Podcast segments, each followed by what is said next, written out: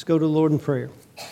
Father, we thank you now as we assemble again this afternoon with our bellies full of food that you have bountifully supplied. We now ask you to fill our souls with the food from heaven, with the manna that you feed us when we pray, as we seek you now uh, to be that for us, be the bread of life, so that we in our souls uh, never hunger, never thirst, because we have all that we need in the Lord Jesus Christ. Help us to see you that way through him.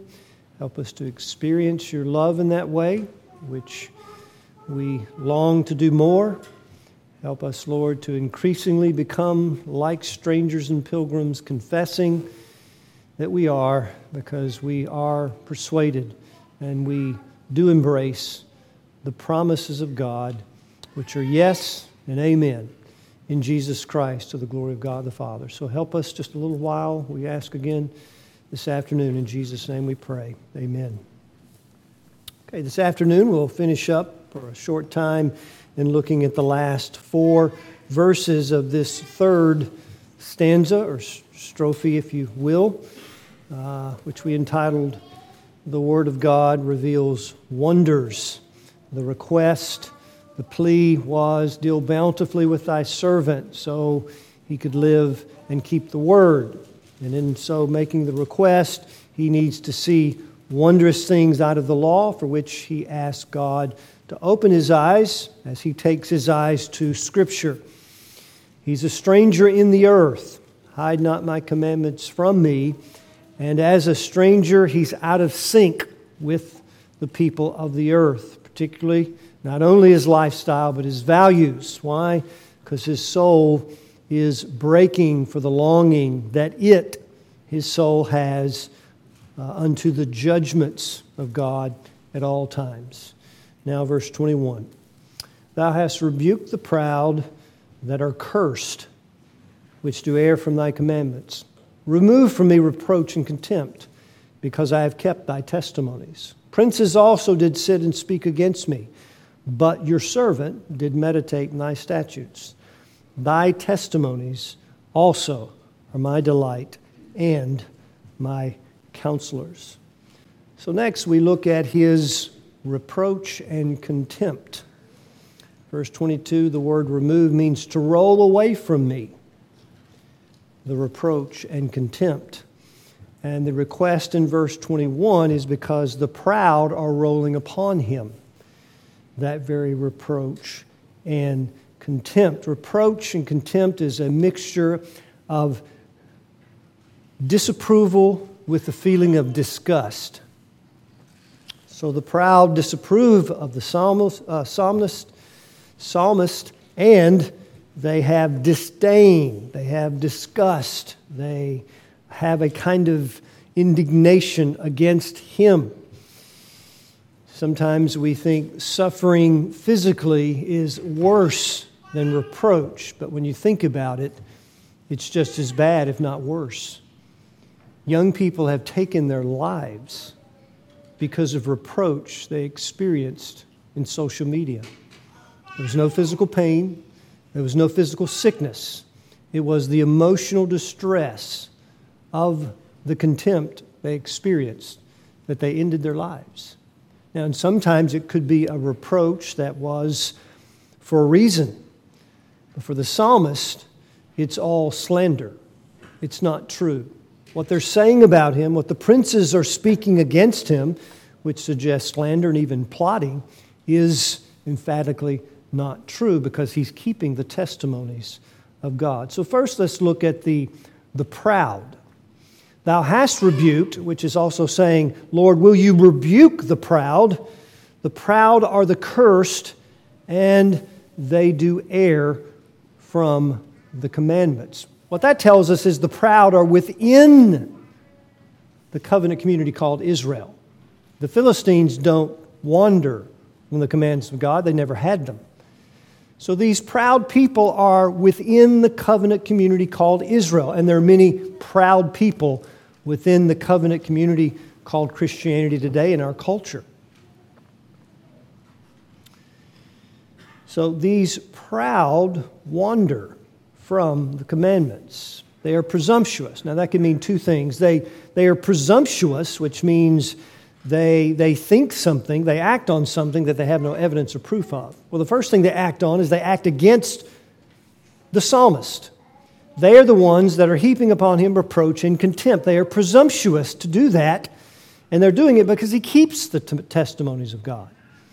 But also their presumption is in thinking that because they identify themselves as being part of the covenant community called Israel, that they in fact are.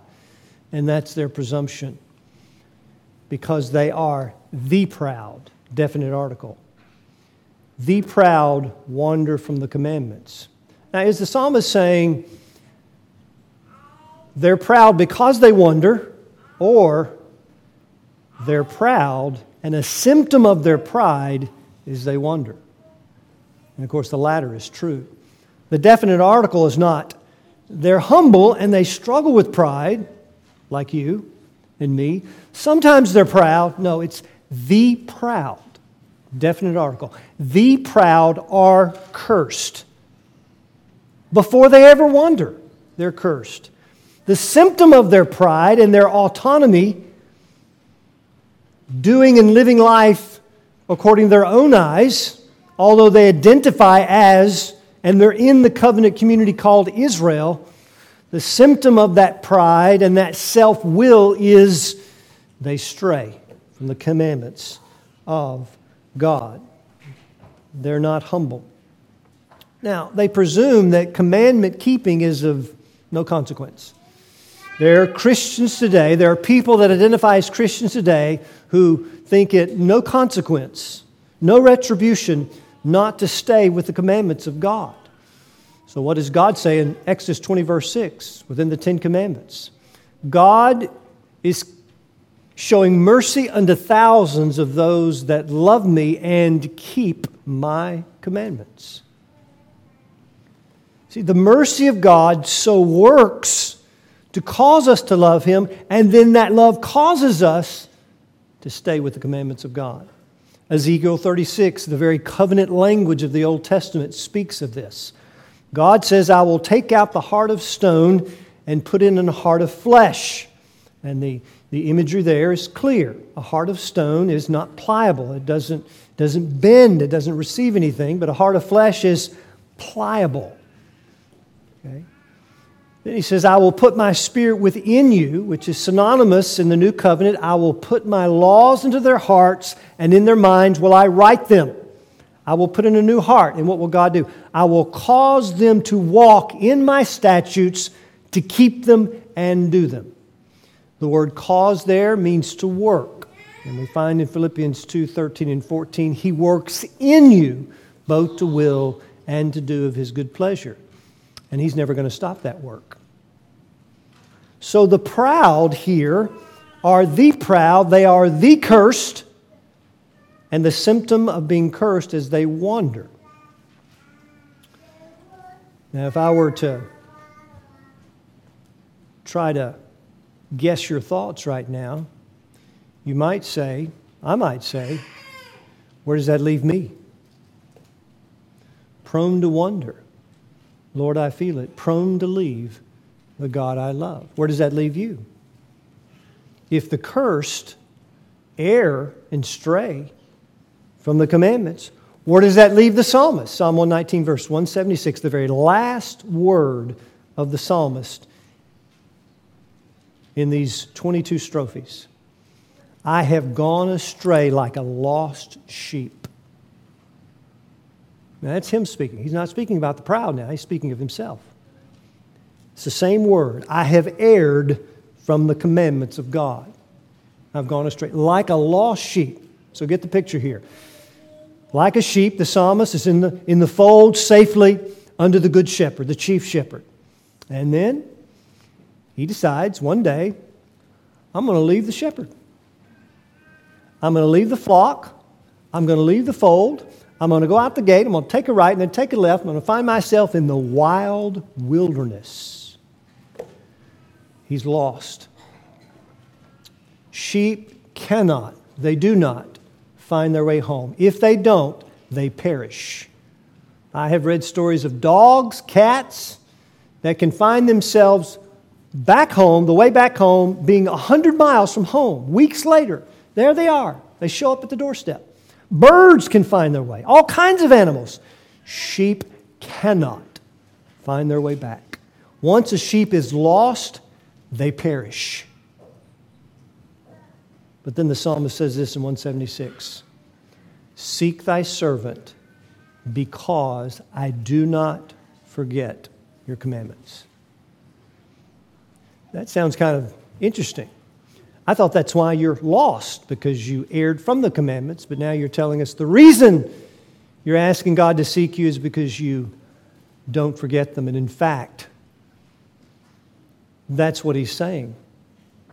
There's something within you, a principle called grace, that you cannot totally nor finally forget the implanted word. And so the Lord seeks His servant by means of the Word of God. Before I was afflicted, I went astray, but now have I kept thy word. The principle of grace that's implanted in the new birth remains, so that John will say in First John chapter one, or chapter three, verse six, whosoever is born of God cannot sin, because his seed remaineth in him. And he, the person, cannot sin because he's born of God. Now, when we looked at that a week or two ago, the context tells us that cannot sin means cannot sin like the previous verse, like the devil does from the beginning, and he keeps right on sinning. He keeps right on going because he's governed by the lust of his own flesh, the lust of the devil, John eight forty-four. What John is telling us, there's something within you that remains, the holy seed, the Holy Spirit, so that you cannot go on sinning and loving sin like the devil because you're born of God. The reason the proud are cursed when they err is because they stay astray and they don't come back. The symptom of their being cursed is they wander and they're lost because there's no one to seek them. My sheep hear my voice, I know them, and they follow me, and I give unto them eternal life, and they shall never perish. They'll never be lost. Can you be lost? Well, yes, you can be lost. The psalmist just said he could be lost, but not so as to be lost totally and finally, because there's a principle. It's the Word of God that's been implanted. And so something so bothered him when he was lost. He couldn't forget the Word of God. He couldn't forget when he was sinning. He couldn't forget the grace of God. He could not forget.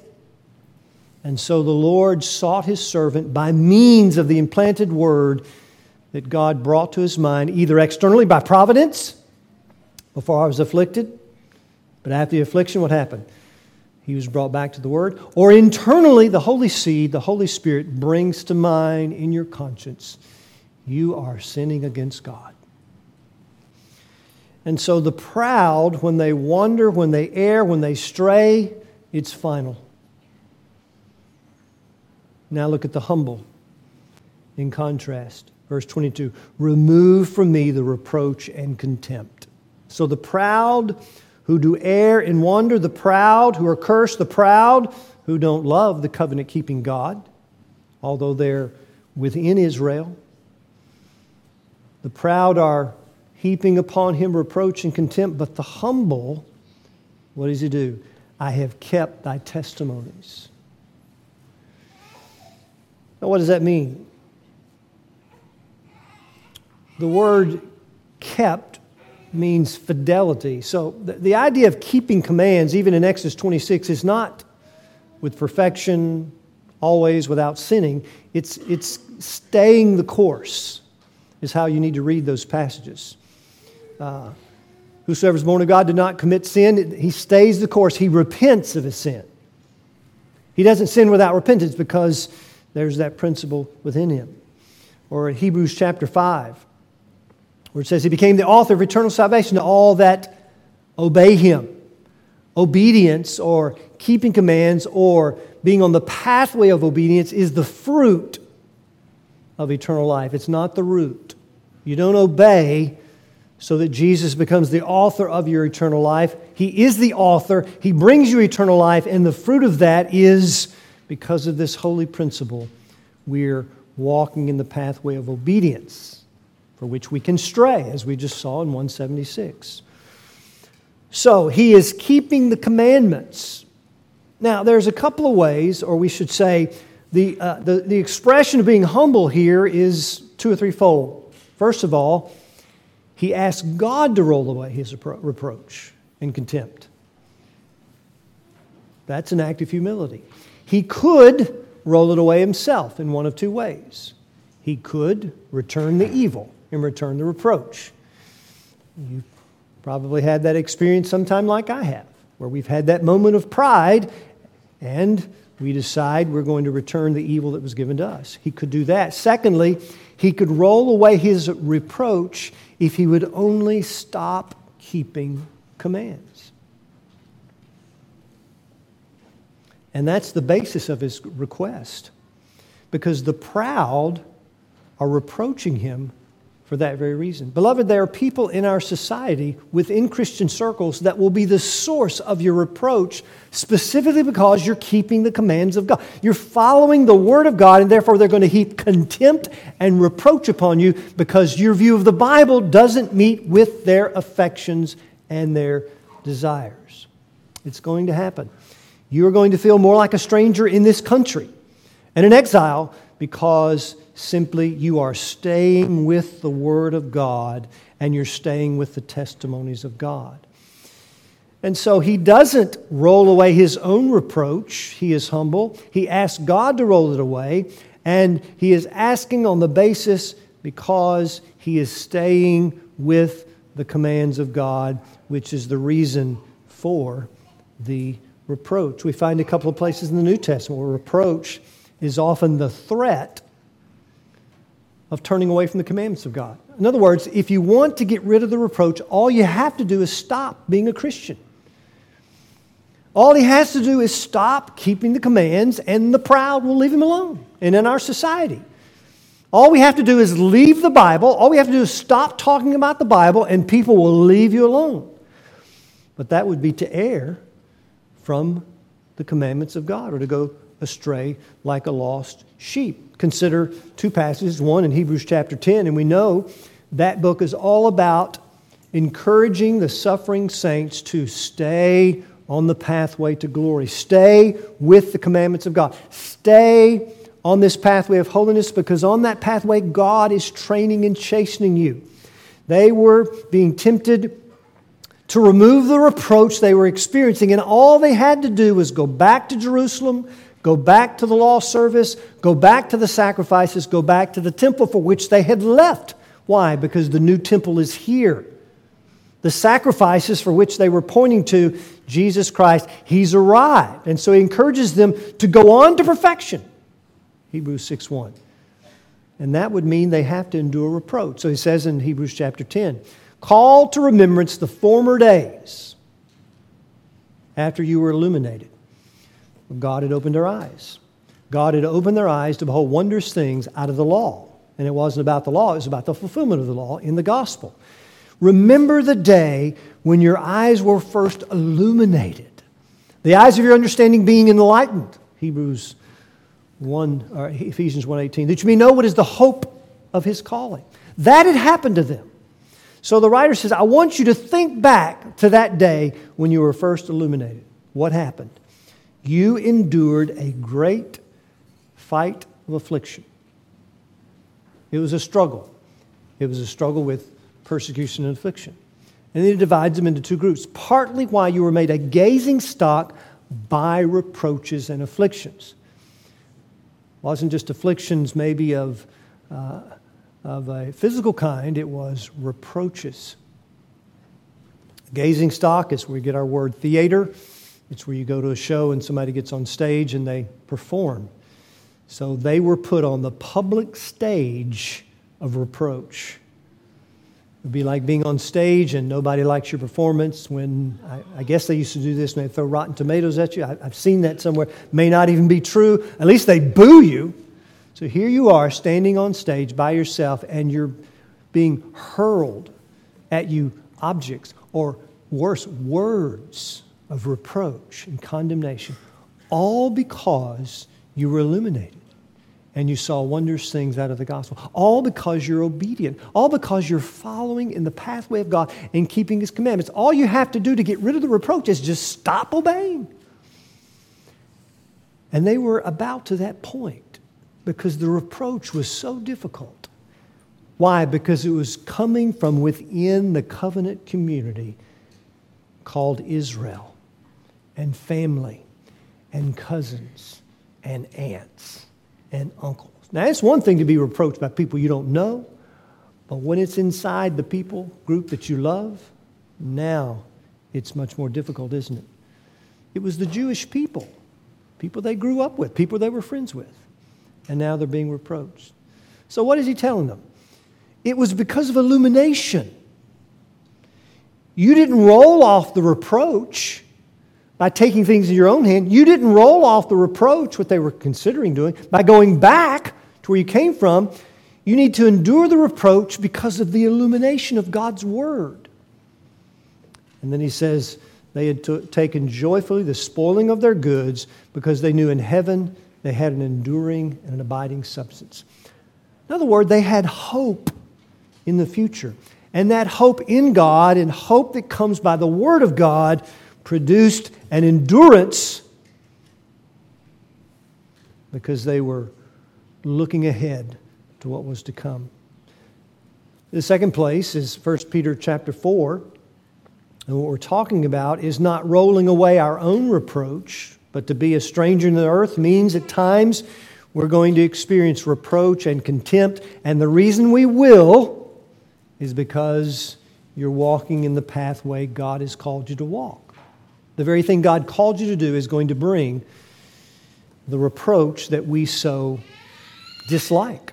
So Peter is preparing the uh, church and uh, the suffering saints in First Peter. And he says, "Beloved, do not think it strange or surprising concerning the fiery trial which is to try you, as though some strange thing happened unto you.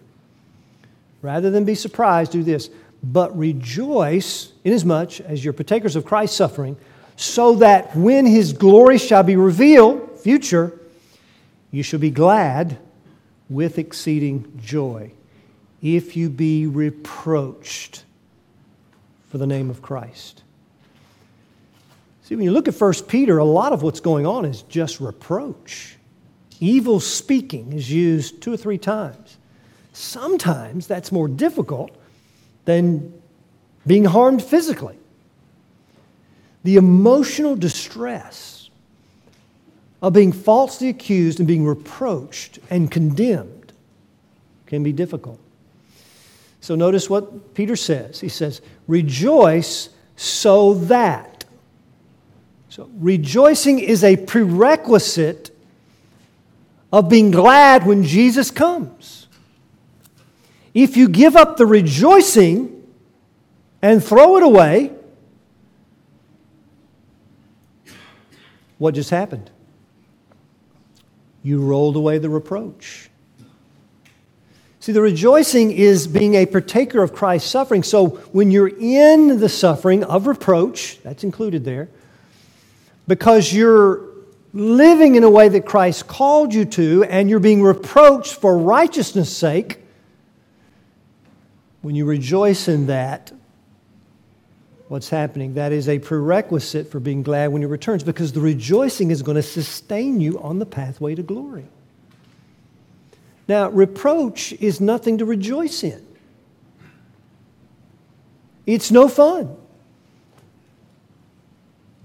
So if the joy of not being reproached is a greater joy than the joy of looking for Christ's return, what am I going to do? I'm going to get rid of the reproach and return to a kind of joy where there's no suffering.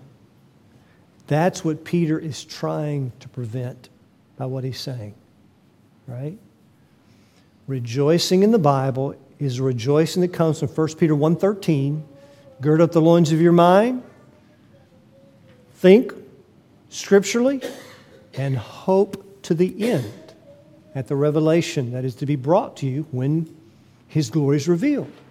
So if you're hoping for the glory that shall be revealed so that you be glad with an exceeding joy, then that hope is producing a joy that's sustaining you in the reproach. If you give up the hope, you give up the spiritual joy, and what happens? You leave the reproach, which means you leave the pathway of obedience. Now that's what Peter's saying. So then he says, if you're reproached for the name of Christ, happy are you, because the Spirit of glory and of God is resting on you. On their part, He is evil spoken of. On your part, He is glorified. But let none of you suffer as a murderer, a thief, an evildoer, or a busybody in other men's matters. But if any man suffer as a Christian, let him not be ashamed, but glorify God on this behalf. What behalf? How is God glorified by being a Christian on this behalf? When we're enduring the reproach out of rejoicing.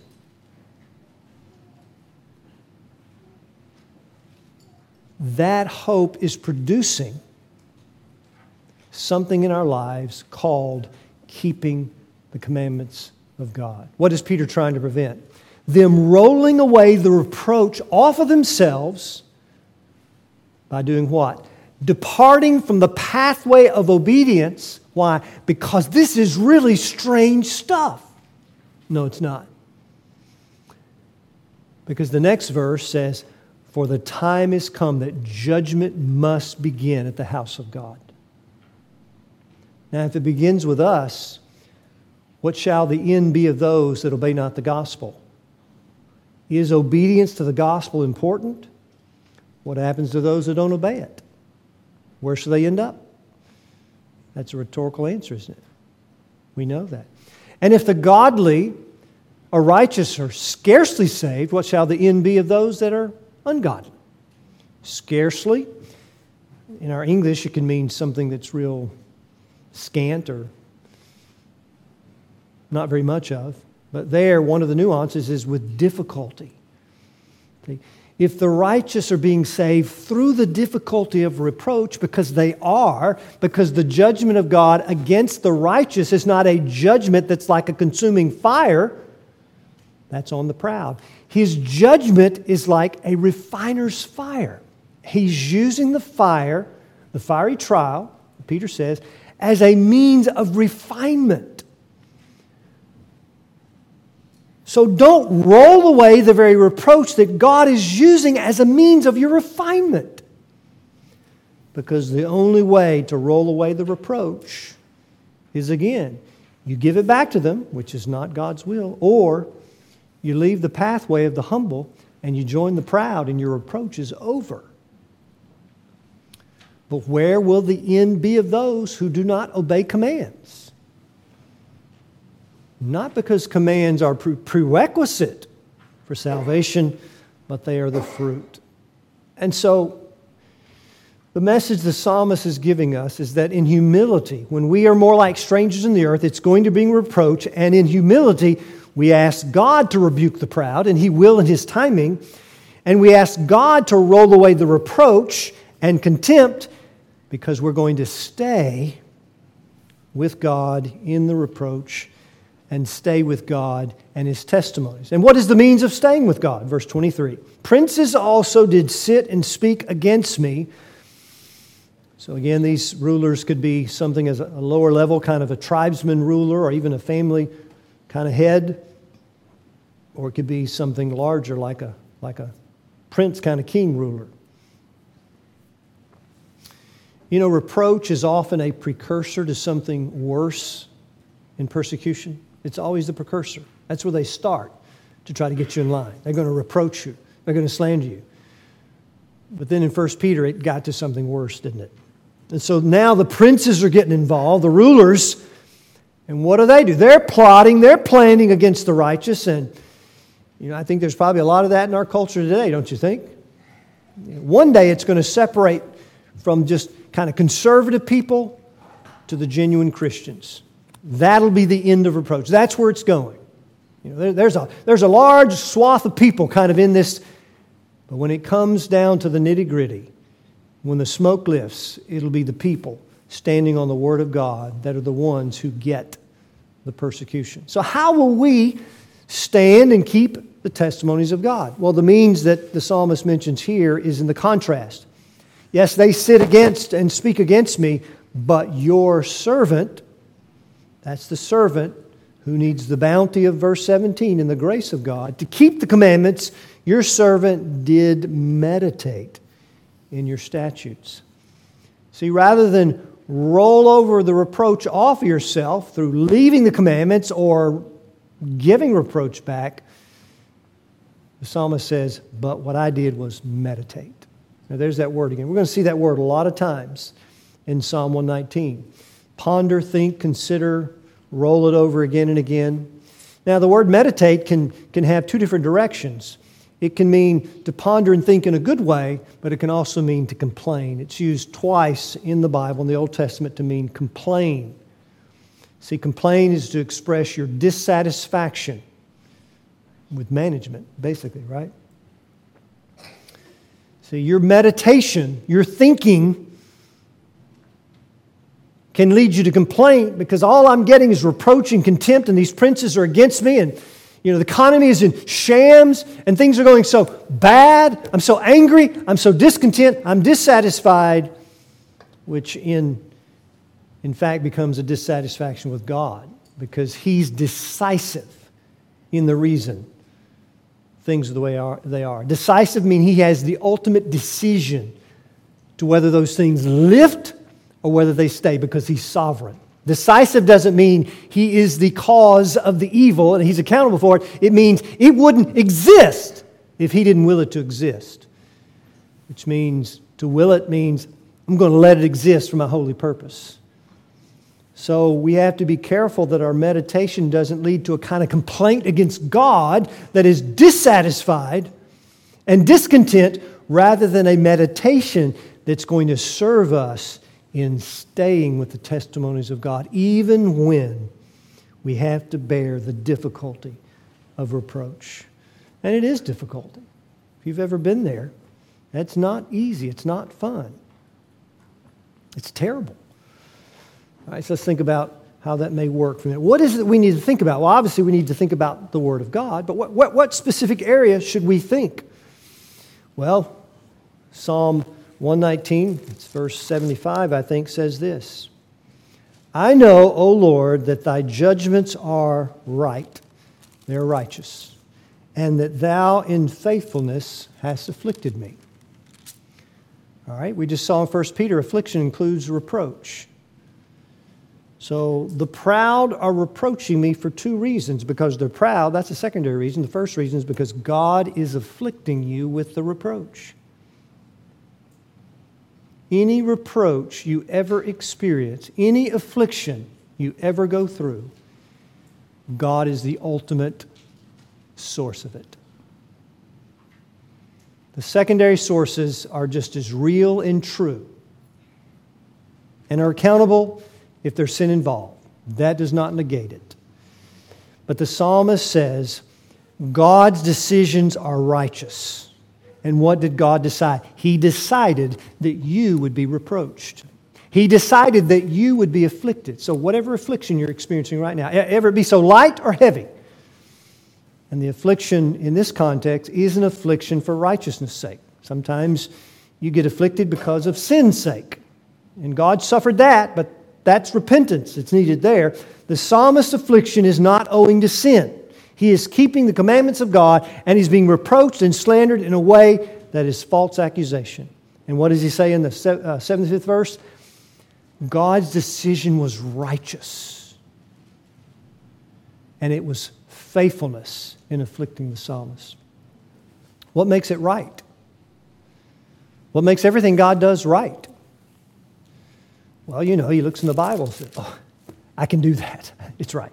No. No, that's not why. That's what you do, and that's what I do. We look and say, oh, that wasn't right. I shouldn't have said that. I shouldn't have thought that. I shouldn't have felt that. I shouldn't have been glad about that. God's decisions are right because they're always aiming for God. Always aiming for God.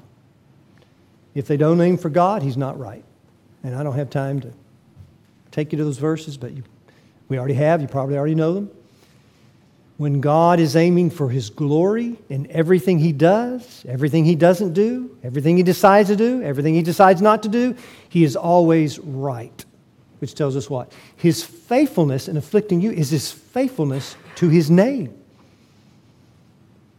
If God stops being faithful to His name, He stops being faithful to you.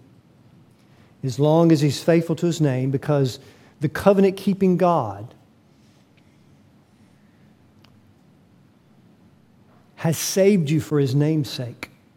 His aim for you is His name.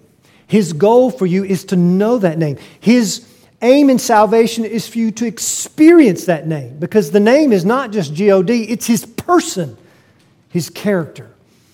And so the affliction is aiming at your holiness, Hebrews chapter twelve, and when God is aiming for your holiness, He's aiming for your good, and so He's being faithful when He afflicts you, because He's being faithful to His covenant purpose to make you like Jesus. And if you're like Jesus, then you're magnifying the name of God. The name of God. And so what we need to meditate on in our afflictions, and there's all kinds of things and all kinds of thoughts that we'll be tempted to meditate on. The kind that will make us complain, the kind that will make us be angry and indignant when we shouldn't be angry and indignant, at least in some ways. But this servant, because he's looking to God's Word and looking to wondrous things out of the law, he meditates on that Word in such a way that he is looking to God to remove it. Anytime we can remove a trial in a lawful way, then it's lawful to remove yourself from it. But how is he going to get out of this one? He couldn't, unless he left the testimonies of God. And then there's Jeremiah. Jeremiah says in Lamentations chapter three, when he's struggling with his thoughts and meditation, how God has bent his bow for the mark, and Jeremiah was the mark. He's he's crushed my, my teeth like with gravel stones, and he goes through all this imagery of language of how he's experiencing such difficult, dark, painful days at the destruction of the nation of Israel, carried away captive to Babylon. He says, remembering my affliction and my misery, the worm and the gall. What's it?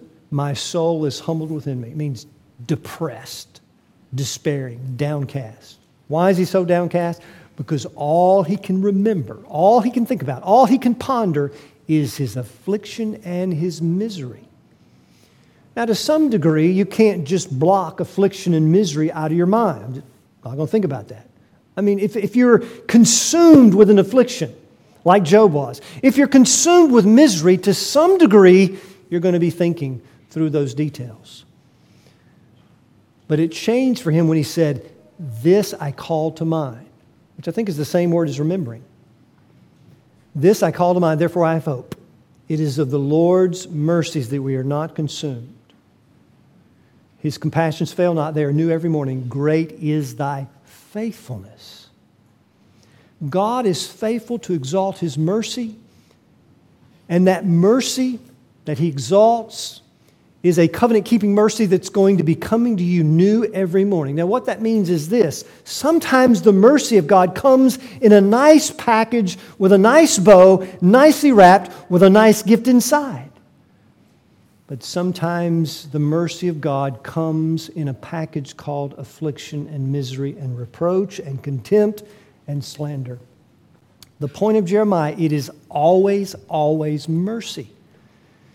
Mercy severe at times, mercy, I guess we could say light, or the, the kind of mercy we, we love to see, but always mercy. It's new, it's fresh, but it's the same mercy that's new every morning. His new morning mercies may have a different package, but He's always being merciful. If we can meditate and think on these things, the God who is with you and for you, the God who has a purpose in your reproach, the God who will never leave you nor forsake you, the God who will deal bountifully with you in and through the trial, is the God we need to meditate on. And when we meditate and think and ponder biblically, the pain is still there.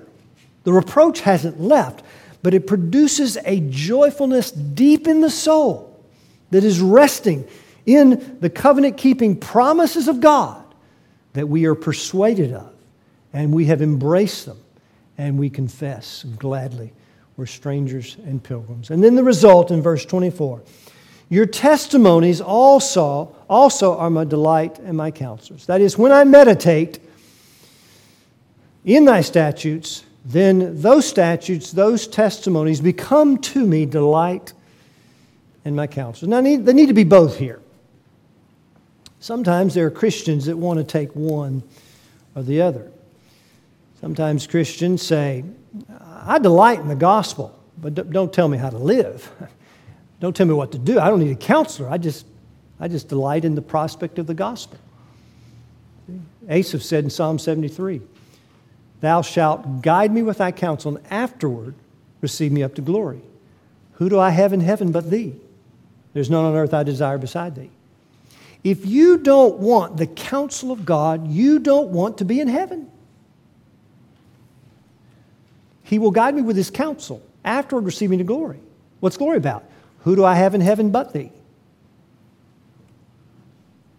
That's what heaven's about. If we delight in the gospel, perhaps we simply want a paradise, but a paradise with no God in it. Don't tell me what to do. Just tell me about the insurance plan, and I just, I just don't want to go to the bad place. But don't tell me how to live. No, for the psalmist who delights or meditates in statutes, he says the testimonies, they delight me and they counsel me. It's both. Somebody says, I just want counsel. I don't delight in that stuff. Why would you want counsel? Well, because some preacher told me.